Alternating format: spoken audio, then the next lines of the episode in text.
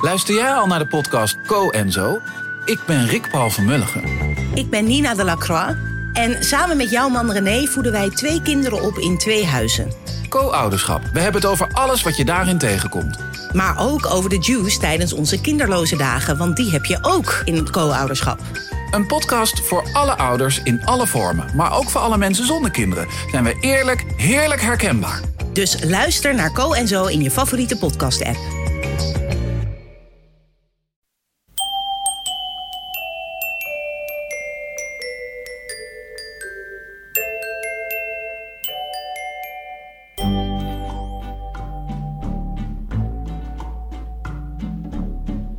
Welkom bij aflevering 238 van Echt Gebeurd. De podcast waarin waargebeurde verhalen worden verteld door de mensen die ze zelf hebben meegemaakt. In deze aflevering een verhaal dat Maarten van Buren op 23 januari vertelde toen onze Echt Gebeurd theatertour de stad Schouwburg in Utrecht aandeed.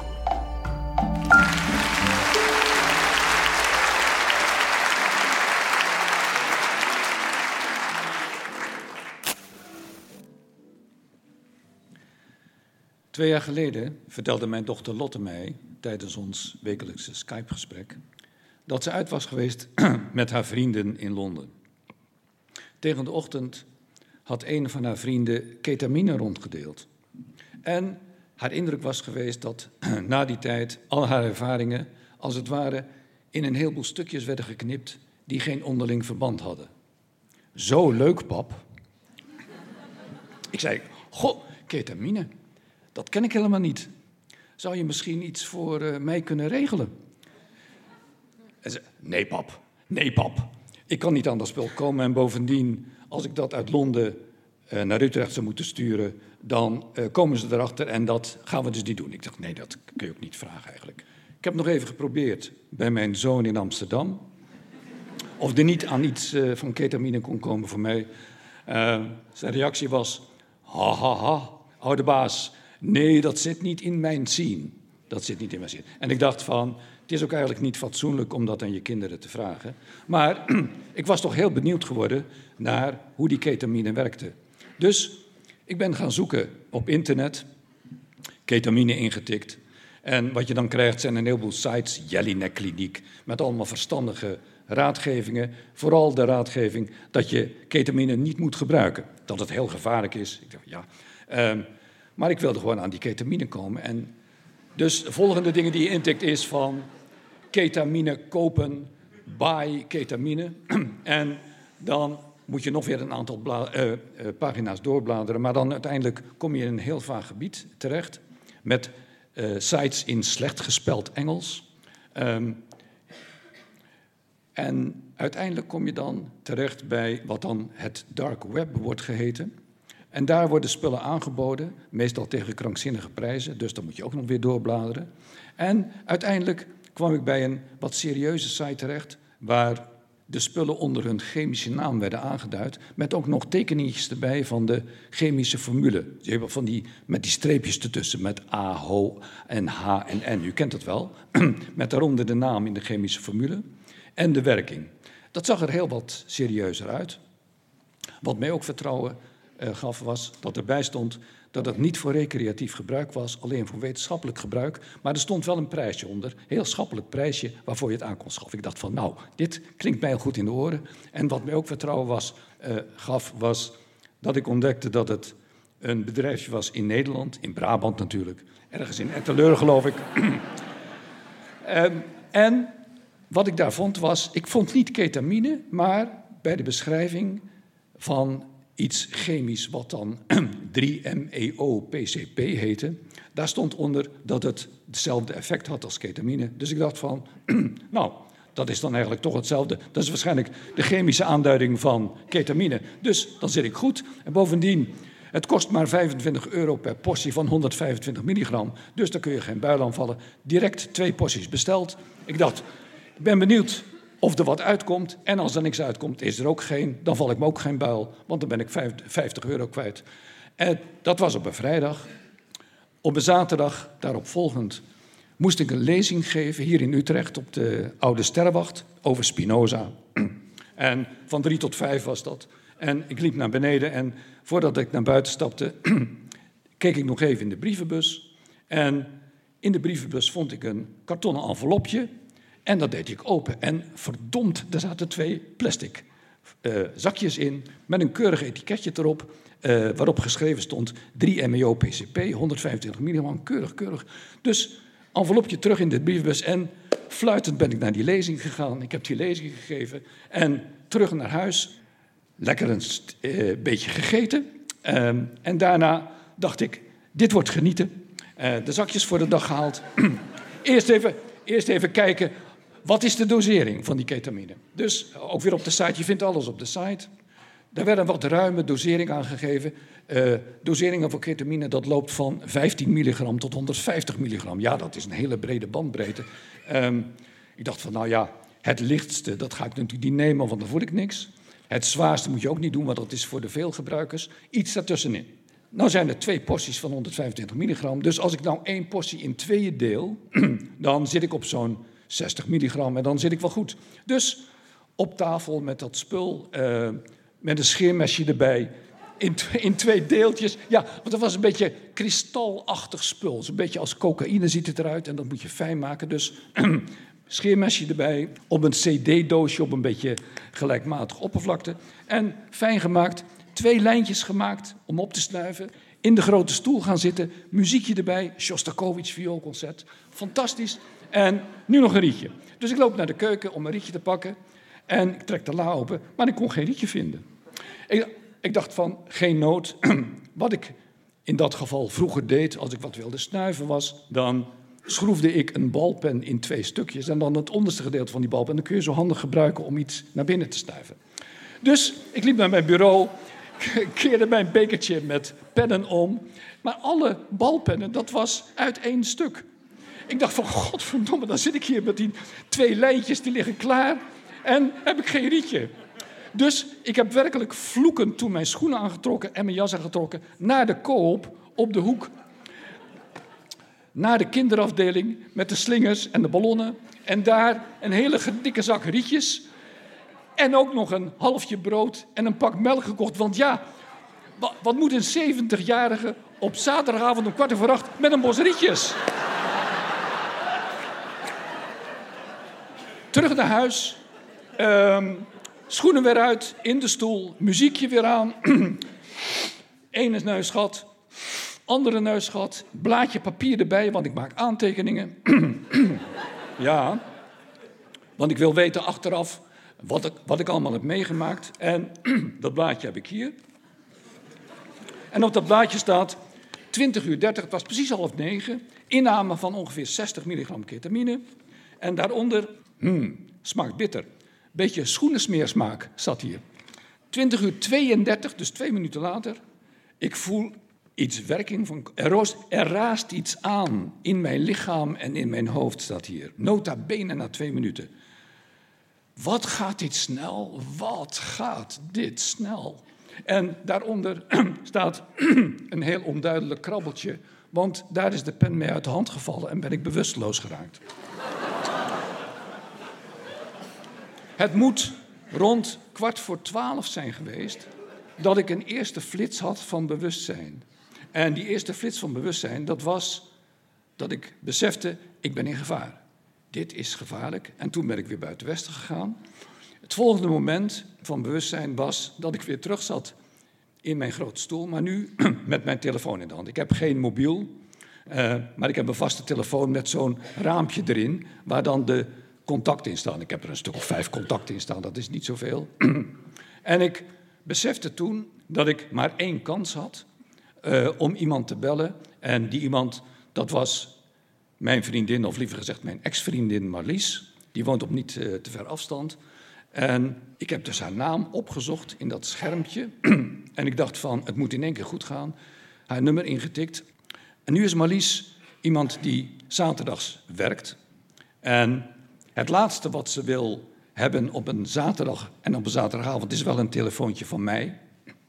En het mag dus een godswonder heten dat zij... Ze was al naar bed gegaan, vertelde ze me achteraf. Had bij toeval de telefoon naast haar bed gelegd. Had daar op het schermpje toen ik belde, gezien dat ik het was, had gedacht van nee, daar hebben we geen zin in. Maar toen had ze gedacht van een telefoontje van maand op zaterdagavond. Want ik bel namelijk nooit. Dus het moet heel bijzonder zijn als ik een belletje doe. En wat ze me achteraf verteld is dat ik toen maar twee woorden heb gezegd. Ketamine, je moet komen. En daarna ben ik weer buiten bewustzijn geraakt. Het volgende wat ik mij als flits herinner is dat ik bij de ingang van de gang, tussen de gang en de keuken, op de vloer ligt tegen het plint aan. En naar het plint ligt te kijken en naar mijn pols ligt te kijken en mij afvraag wat het verband is tussen die twee. Meer. En de reden waarom ik daar lig is waarschijnlijk dat ik op weg ben naar de gang waar ik op de bel wachtend de deur open moet drukken. Want anders kan ze niet binnenkomen. Zij is uiteindelijk binnengekomen en hoe ik daar door de gang heen naar de voordeur ben gegaan om daar de deur open te doen, om haar binnen te laten, weet ik niet. Dat is allemaal, ben, dat, daar ben ik niet bewust bij geweest. Wat ze mij verteld heeft is dat ze de deur op een kier vond en mij bewusteloos daarachter. Dus ze heeft mij een beetje weggeduwd zo. En daarna heeft ze me naar de slaapkamer gebracht, me uitgekleed en in bed gelegd en is er zelf bij gaan liggen. Want zo is ze dan ook wel weer. ja, ja, dat moet gezegd worden. en toen volgde een hele lange dag en daarna nog een dag en uh, nacht en een dag daarna dat ik overspoeld werd door visioenen. Dat begon langzaam te komen en sinds dat moment dat ik in bed kwam, uh, ben ik bij bewustzijn gebleven. Maar dat was voor een aaneenschakeling van een tuimeling van allerlei visioenen die over elkaar heen tuimelden.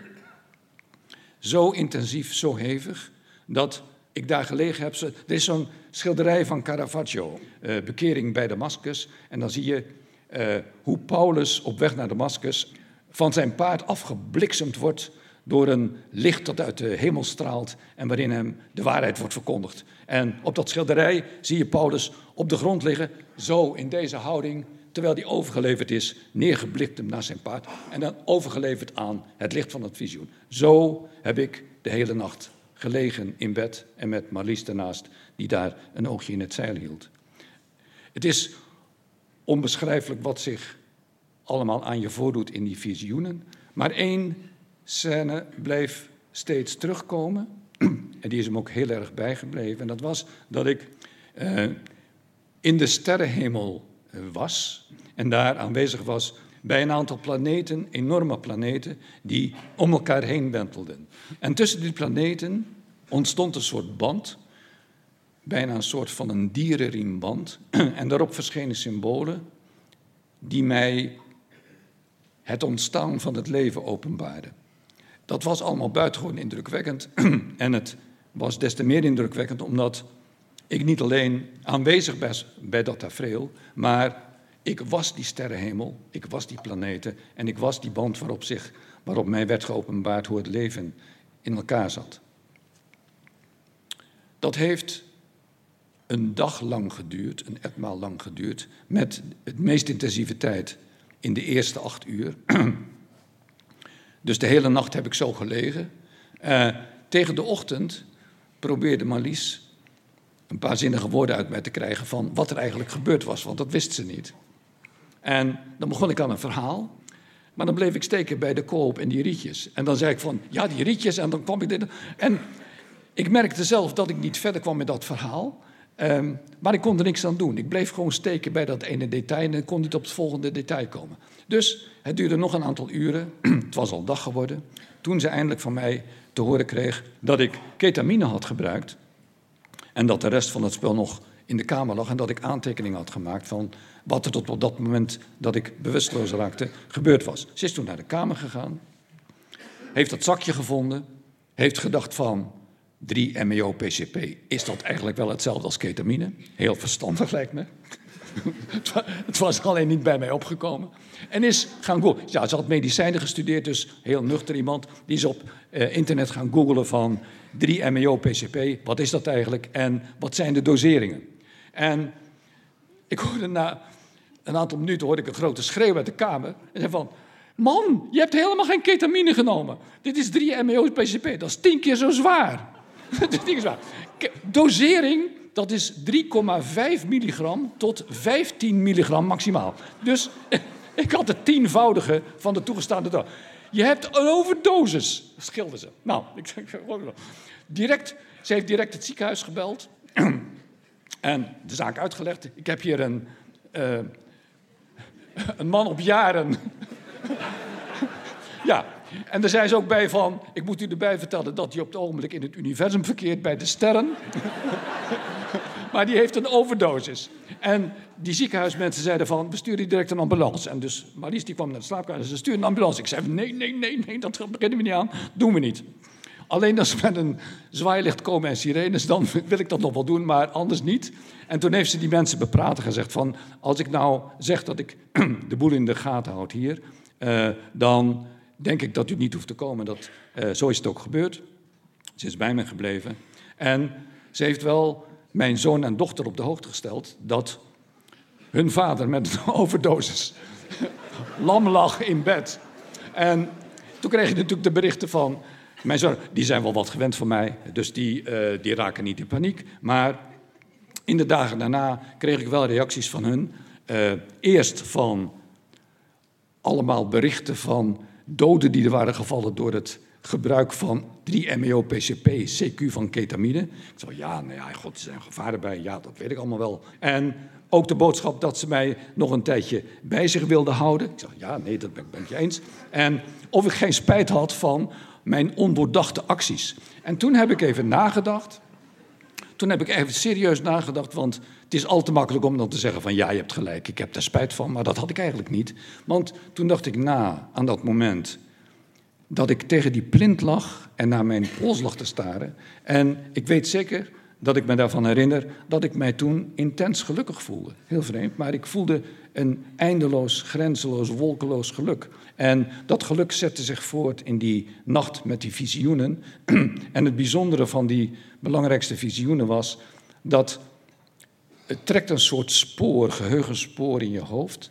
En je kunt terug gaan staan in dat spoor. En dat kan ik op dit moment zelfs doen. En dan nog weer diep onder de indruk raken van datgene wat mij in dat visioen is geopenbaard. Dus ik heb tegen hun gezegd: Je hebt gelijk van. Volgende keer dat ik zoiets uithaal, dan pas ik wel wat beter op. Maar spijt dat ik dat gedaan heb. Nee, nee, integendeel. Integendeel. Dat was een verhaal van Maarten van Buren. Maarten is emeritus hoogleraar Franse literatuur aan de Universiteit Utrecht. Hij vertelde dit verhaal op een bijzondere theateravond in Utrecht. Maar normaal gesproken vinden de echt gebeurd verhalenmiddagen plaats in Toemler, de comedyclub onder het Hilton Hotel in Amsterdam. De volgende editie is op zondag 15 maart en het thema van de verhalen is dan Marokko. Heb jij een waar gebeurd verhaal bij dat thema dat je voor publiek zou willen vertellen? Geef je dan op via onze website echtgebeurd.net. De redactie helpt je graag verder als je zelf nog niet helemaal voor je ziet hoe dat verhaal er dan uit moet komen te zien. De redactie van Echt Gebeurd bestaat uit Paulien Cornelissen, Rosa van Toledo, Maarten Westerveen en mijzelf, Micha Wertheim. De productie is handen van Eva Zwaving. Zaaltechniek voor deze aflevering was Bram Den Haan. Podcast Gijsbert van der Wal. Dit was aflevering 238. Tot volgende week en vergeet intussen niet... als je het echt niet kan laten om drugs te nemen... lees dan voor gebruik eerst de bijsluiter... dan nog een keer de buitsluiter, dan nog een keer... en laat desnoods even iemand anders lezen of het wel de goede hoeveelheid is.